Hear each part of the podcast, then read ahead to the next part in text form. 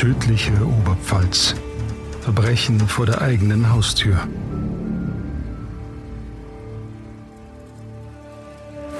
Ein Podcast von Oberpfalz-Medien. Hallo und herzlich willkommen zu einer neuen Folge Tödliche Oberpfalz. Ich bin Maren Schönhofen und mir gegenüber sitzt Uli Pieler. Ein Kollege, der schon viele Jahre in Amberg und Weiden als Reporter tätig ist. In all der Zeit hat er natürlich schon viel erlebt und recherchiert. Er kennt eine Vielzahl an interessanten und teilweise auch ziemlich blutigen Geschichten aus der Oberpfalz. Und gerade weil er so nah am Geschehen war und ist, möchten wir Uli bei uns im Team willkommen heißen. Herzlich willkommen, Uli. Ja, danke. Schön, dass ich dabei sein kann. Freut mich sehr. Der heutige Fall lässt mich bei genauerem Einarbeiten nicht kalt. Er wird wieder blutig. Und Zuhörer, die diese Woche so kurz vor Weihnachten auf eine etwas besinnlichere Folge gehofft hätten, muss ich leider enttäuschen. Für schwache Nerven ist Tödliche Oberpfalz auch dieses Mal nichts. Besonders dann, wenn man sich auf die Besinnlichkeit der kommenden Tage freut. Das wohlig warme Gefühl, nach Hause zu kommen, ist ein Privileg. Nicht jeder von uns darf dieses Gefühl erfahren. Leider.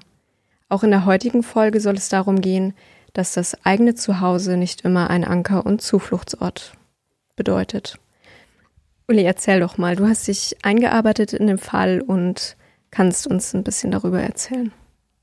Ja, das ist ein Fall aus dem Jahr zweitausendsieben und der spielt sich in einem kleinen Ort in der Oberpfalz ab und da ging es im Prinzip um einen Streit zwischen einer Mutter und ihrem Sohn, der bei ihr gewohnt hat, der neununddreißig Jahre alt war. Und es war so ein richtig schönes dörfliches Idyll, wie man sich das bei uns so vorstellt. Allerdings haben sich hinter den Kulissen im Haus über Jahre hinweg Dramen abgespielt. Und da gab es natürlich jede Menge Streitigkeiten, wo auch Drogen und Alkohol im Spiel waren. Und das hat sich wie ein roter Faden durch das Familienleben gezogen. Auch an diesem verhängnisvollen Abend. Da wurde wieder mal gestritten. Und dieses Mal ist die Auseinandersetzung explosionsartig eskaliert. Wenige Augenblicke später lag dann die Frau mit einer durchgeschnittenen Kehle zwischen Küche und Wohnzimmer auf dem Boden. Sie war fünfundsechzig Jahre alt. Und dort in ihren eigenen vier Wänden ist sie dann auch verblutet. Und an dem Sohn als Täter hat es damals gleich keinen Zweifel gegeben. Der andere Bruder des neununddreißigjährigen hat die Polizei alarmiert. Das hört sich nach einem sehr dramatischen Abend an. Aber um diese Bluttat nachvollziehen zu können, muss erst eine andere Geschichte, die knapp acht Jahre vorher in der Familie passiert war, betrachtet werden. Wolfgang Huschka war bei diesem Fall, oder besser gesagt bei diesen beiden Fällen, Chefreporter und am Ort des Geschehens. Also zunächst einmal sah die Geschichte äh, aus. Ich war da damals im Verlauf dieses Abends an diesem Tatort und ich erinnere mich noch ganz genau, wie wir, wie wir da vor dem Haus standen äh, und wissen wollten, äh, was, äh, was Sache war. Ähm, das hat uns dann die damalige Staatsanwältin und spätere Amtsgerichtsdirektorin von Schwandorf, die Frau Froschauer, erzählt. Die war als Staatsanwältin dort und hat uns das mitgeteilt, was sich dort ereignet hat. Ereignet hatte sich, dass eben ein einunddreißigjähriger aus, von diesen drei Brüdern seinen, äh, einen seiner jüngeren Brüder äh, mit einem Messer umgebracht hat. So war zunächst der Sachverhalt. Ähm, man hat aber in der Wohnung, die Kripo Amberg hat in der Wohnung dann auch noch äh, die Mutter angetroffen und den Vater. Der Vater ähm, wurde zunächst einmal mitgenommen äh, äh, zu einer, am gleichen Abend zu einer Vernehmung, aber dann wieder auf freiem Fuß gesetzt. Äh, und am nächsten Tag ist der Vater dann, das war ein Montag, wohl zur Arbeit gegangen und dort hat man ihn dann an diesem Montag erneut festgenommen. Und weil man dann wusste, da waren offenbar zwei Messer im Spiel. Ein Schlachtermesser und ein Klappmesser. Und äh, die mussten zwei Täter gewesen sein. Folgedessen sind Vater und Sohn unter Tatverdacht äh, in Untersuchungshaft äh, gekommen. Und äh, dort äh, ist der der Vater, der Familienvater, dann ähm, äh, nach amtlichen Angaben äh, nicht lange vor diesem dann angesetzten Prozess an Herzversagen gestorben. Das heißt, es gab dann im Prozess nur noch einen Beschuldigten und das war dieser äh, einunddreißigjährige. Herr Huschka, Sie waren ja vor Ort. Können Sie den Tatort vielleicht beschreiben? Der Tatort war eigentlich auf der Terrasse dieses Wohnhauses, das ja inmitten einer Siedlung stand. Also ich erinnere mich noch genau, das war halt ein, ein, ein Haus in, in einer Siedlung. Auf der Anfahrt, ich hatte damals kein Navi, habe ich ewig lang gebraucht, bis ich dann dieses Haus gefunden habe. Und dann, weiß ich noch, also habe ich in Amberg bei der Einsatzzentrale angerufen und gesagt, ich möchte jetzt mal endlich mal wissen, wo das ist. Dann hat er gesagt, du, ich, ich schicke da mal einen auf die Straße hinaus von unseren Kollegen, die, der, der soll ja das. Und das war also ein, ein, eine Siedlung mit einer Vielzahl von, von neueren Häusern und auf, auf dieser Terrasse, da ist das wohl passiert, diese Geschichte. Mit sehr viel Alkohol. Wissen Sie, warum es passiert ist? Was ist die Vorgeschichte zu diesem Vorfall gewesen zwischen den Brüdern? Nee, es hat es ja, es hat's ja eigentlich äh, vorher und nachher nie gegeben. Also, dass man in einer zeitlichen Abfolge von mehreren Jahren also die Hälfte der Familie ausrottet. So war es ja letztendlich. Ja. Aber auch beim zweiten Mal hat Alkohol eine Rolle gespielt und äh, wohl massive Streitereien mit der Mutter. Also die, die Vorgeschichte ähm, hat sich eigentlich nie so deutlich äh, bei dem, bei dem späteren Prozess gezeigt. Ähm, Fakt war, äh, dort ist getrunken worden, viel Alkohol getrunken worden. Es gab wohl auch, zumindest bei einem dieser, dieser jungen Leute, ähm, bei den drei Brüdern äh, waren auch Drogen im Spiel äh, und äh, Alkohol halt. Und äh, daraus wurden wohl öfter mal äh, gewaltsame Auseinandersetzungen. Und an diesem zwanzigsten Oktober, glaube ich, zwanzigsten Oktober neunzehnhundertneunundneunzig, da kam es dann äh, zu einer äh, ja, Eskalation der Dinge äh, und äh, zu einem zu einem Vorgang, der später als vom Schwurgericht in Amberg als Totschlag eingestuft worden ist. Wissen Sie, warum es als Totschlag eingestuft wurde? Weil die niedrigen Beweggründe fehlten. Also es, es war wohl so, dass man es war wohl so, dass man äh, nicht von von Heimtücke ausgehen konnte oder von irgendeinem anderen niedrigen äh, äh, Motiv äh, oder Mordmerkmal, sodass man zu der Auffassung gekommen ist, äh, das sei wohl Totschlag. Äh, es war wohl auch so. Also auf Mord äh, ging es nicht hinaus. Die haben ja gestritten letztendlich. Äh, und da gab es wohl auch keine Planung, sondern das war eine äh, innerhalb kürzester Zeit getroffene Entscheidung, äh, ihn, ihn da umzubringen um, mit, mit dem Messer. Ich weiß allerdings nicht mehr genau, warum diese vergleichsweise niedrige Strafe verhängt worden ist. Ich glaube aber, dass es schon wegen dieses exzessiven Alkoholgenusses war. Er hat es wohl auch eingeräumt, die ganze Geschichte. Der, dieser, dieser, dieser Täter war im Übrigen immer, wie man gehört hat, sehr kooperativ mit der Polizei. Also er hat sich da nie irgendwie verschlossen, sondern hat immer Angaben gemacht. Kam der Tod des Vaters während des Prozesses nochmal auf, beziehungsweise wurde es zum Thema?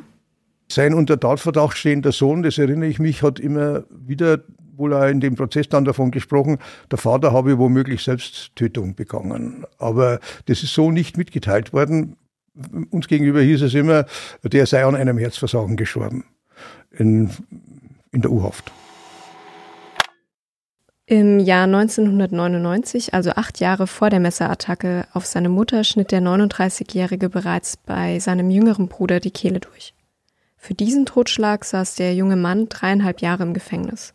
Verantwortlich für diese Tat war er aber nicht alleine. Sein Vater war mit daran beteiligt. Jedoch verstarb dieser in der U-Haft an Herzversagen. Der neununddreißigjährige machte immer die Drogen- und Alkoholsucht seines Bruders für die zerrütteten Familienverhältnisse verantwortlich. Und die Auffassung verstärkte sich dann im Laufe der Jahre. Uli, was weißt du denn darüber? Ja, nach der Haft hat sich das Bild im Kopf des Bruders verfestigt, dass eben sein Bruder für die ganze Misere der Familie verantwortlich ist. Und das hat sich dann hoch gesteigert. ähm, im Gefängnis, die Haftstrafe hat ungefähr dreieinhalb Jahre gedauert, hat ihm wohl ein Häftling gesteckt, dass ähm, seine Mutter von Freunden seines Bruders vergewaltigt worden sei. Und in diesen Gedanken hat er sich wohl über die Jahre hinweg richtig verrannt. Das war ein quälender Gedanke für ihn. Ähm, um das herauszufinden, musste sich das Gericht viel Mühe geben. Also er hat da nicht von vornherein gleich gesagt, um was es geht, sondern damit immer hinter dem Berg gehalten.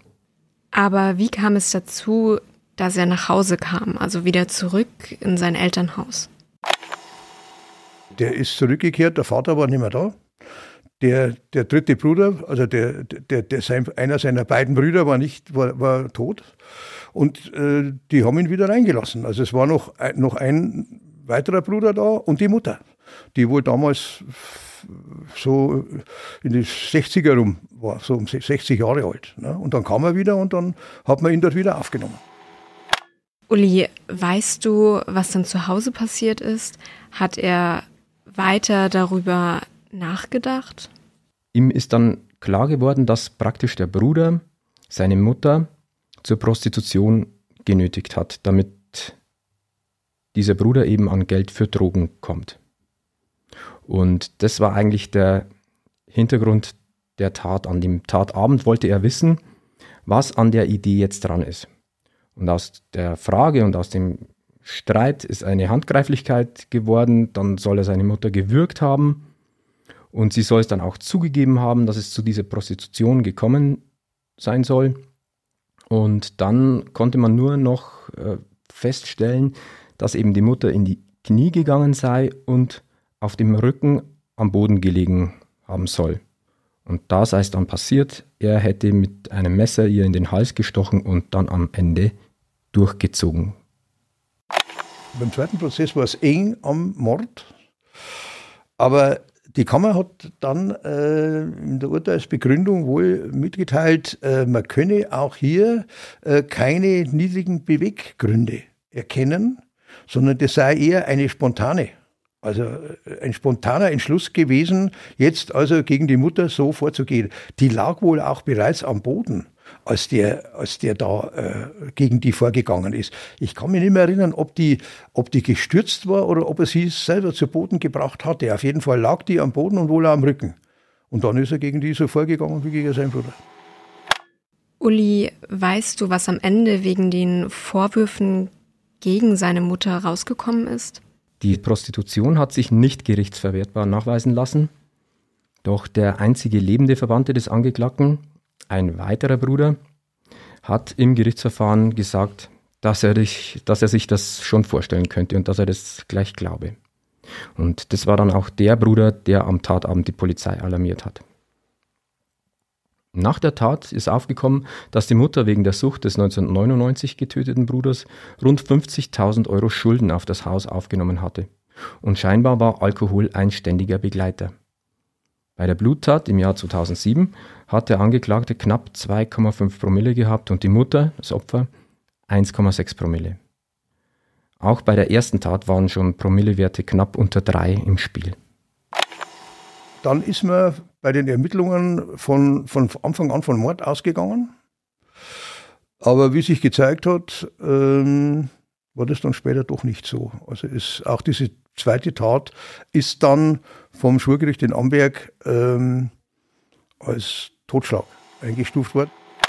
Was ist jetzt nochmal der Unterschied zwischen Mord und Totschlag? Damit man äh, wegen Mordes verurteilt wird, gibt es die verschiedenen Mordmerkmale. Also das wäre einmal die Mordlust, dann die Befriedigung des Geschlechtstriebs, die Habgier, sonstige niedrige Beweggründe, Heimtücke, Grausamkeit, gemeingefährliche Mittel, Ermöglichungsabsicht und die Verdeckungsabsicht, also von einem anderen Vorfall, würde ich jetzt sagen. Also der Sohn wurde nach der zweiten Bluttat ein weiteres Mal verurteilt. Wegen Totschlag. Äh, und ähm, dazu ist von der Kammer also der, der sogenannte Paragraph vierundsechzig angewandt worden äh, und angeordnet worden. Und das ist die, äh, die, der Entzug von Alkohol, also der Therapie. Er hat wohl, wenn ich mich richtig erinnere, äh, zunächst einmal einen Sofortvollzug von vier Jahren gehabt. Und nach diesen vier Jahren äh, musste er wohl dann diese Therapie antreten. Ähm, und die hat er wohl auch gemacht, äh, längerfristig. Und äh, dann soll er dem Vernehmen nach Äh, hinterher nicht die, äh, die äh, übliche, bei solchen Dingen, wenn er Therapie erfolgreich bestanden hat oder absolviert hat, ähm, nicht die übliche ähm, äh, Bewährung für die Reststrafe bekommen haben, sondern er soll sie abgesessen haben. Und zwar voll und ganz. Also noch einmal zusammengefasst. Bei diesem Fall, der die zerrütteten Familienverhältnisse deutlich macht, hatte die Heimtücke für eine Verurteilung wegen Mordes gefehlt. Also das Landgericht hat dann den Mann, der seine Mutter umgebracht hat, also ihr die Kehle durchgeschnitten hat, wegen Totschlags zu einer Freiheitsstrafe von zwölf Jahren verurteilt. Herr Huschka, wie würden Sie den Sohn einschätzen und wie hat er auf Sie gewirkt? Also äh, er selber war eigentlich nie äh, so der unsympathische Typ. Ja, also der saß dort und hat das eigentlich alles eingeräumt. Hat dann natürlich auch ein paar Lücken, ein paar Gedächtnislücken durch diesen immer wieder exzessiven Alkoholgenuss geltend gemacht. Aber er war eigentlich immer kooperativ mit dem Gericht. Also, und äh, das war schon auch irgendwo. Es, es, es war nicht so greifbar der typische äh, Verbrecher. Ja. Letztendlich. Man hat gemerkt, da in der Familie hat es rumort über die Zeit hinweg. Spielte auch der Tod des Vaters dann im zweiten Prozess eine Rolle. Ja, man hat äh, wohl gesagt, ja, äh, äh, war der nun mit dabei oder war er nicht mit dabei? Man hätte es gerne von ihm selber gehört. Ähm, alles das ist da mehr oder weniger bei der zweiten Streiterei mit der Mutter wohl hochgekocht. Viele Parallelen haben also die beiden Taten zusammengeführt. Der Totschlag an der Mutter ist nur zu verstehen, wenn man die erste Tat betrachtet, also den Totschlag am Bruder. Und in diesem Prozess wird auch deutlich, dass Drogen und Alkohol viele Leben zerstören können.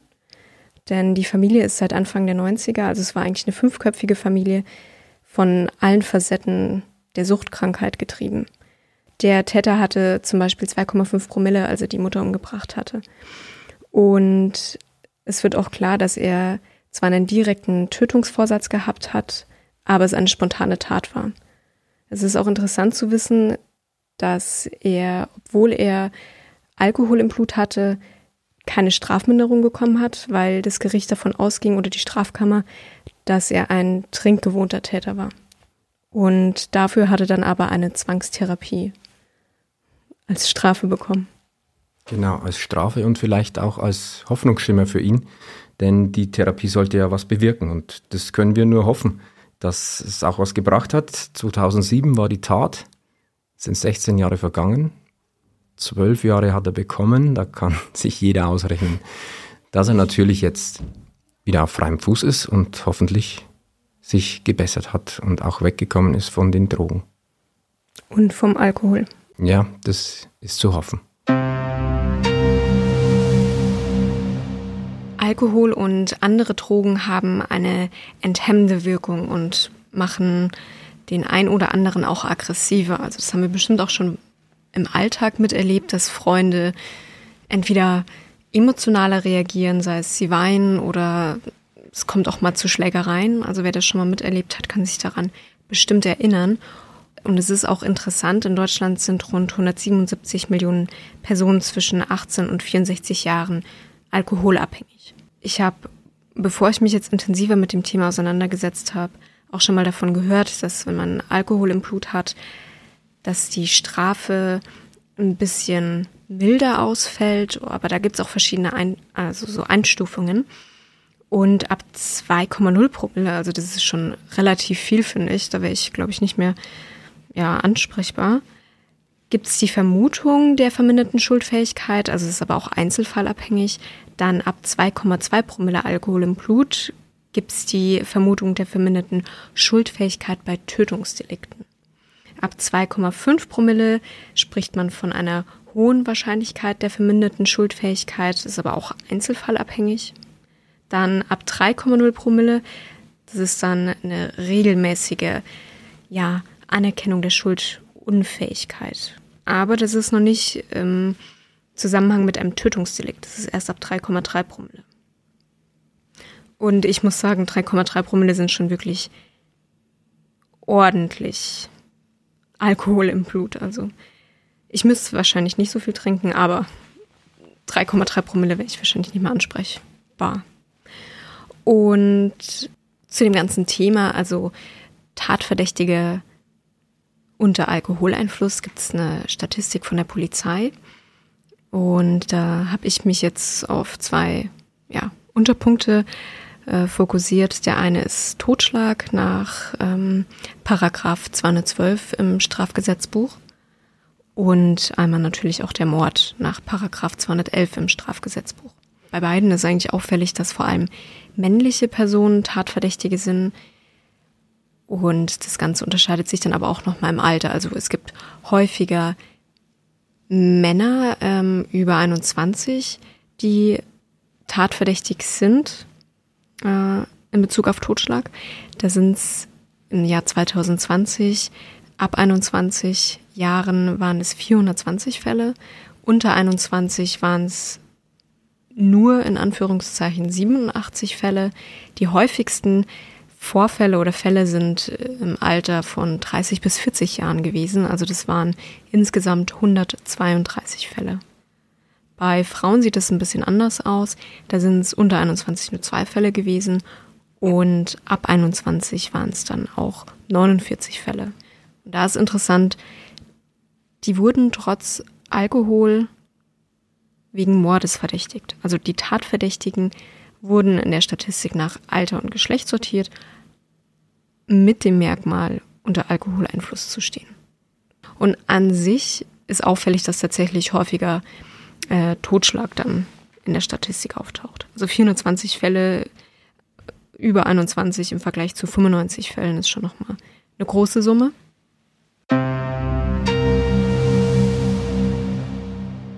Im nächsten Fall, Tödliche Oberpfalz, wird es auch wieder etwas blutiger, aber ich denke, er wird ganz interessant und in dem Fall hört ihr auch wieder Uli Pieler und wir haben Interviewpartner rausgesucht, die das Ganze live miterlebt haben bzw.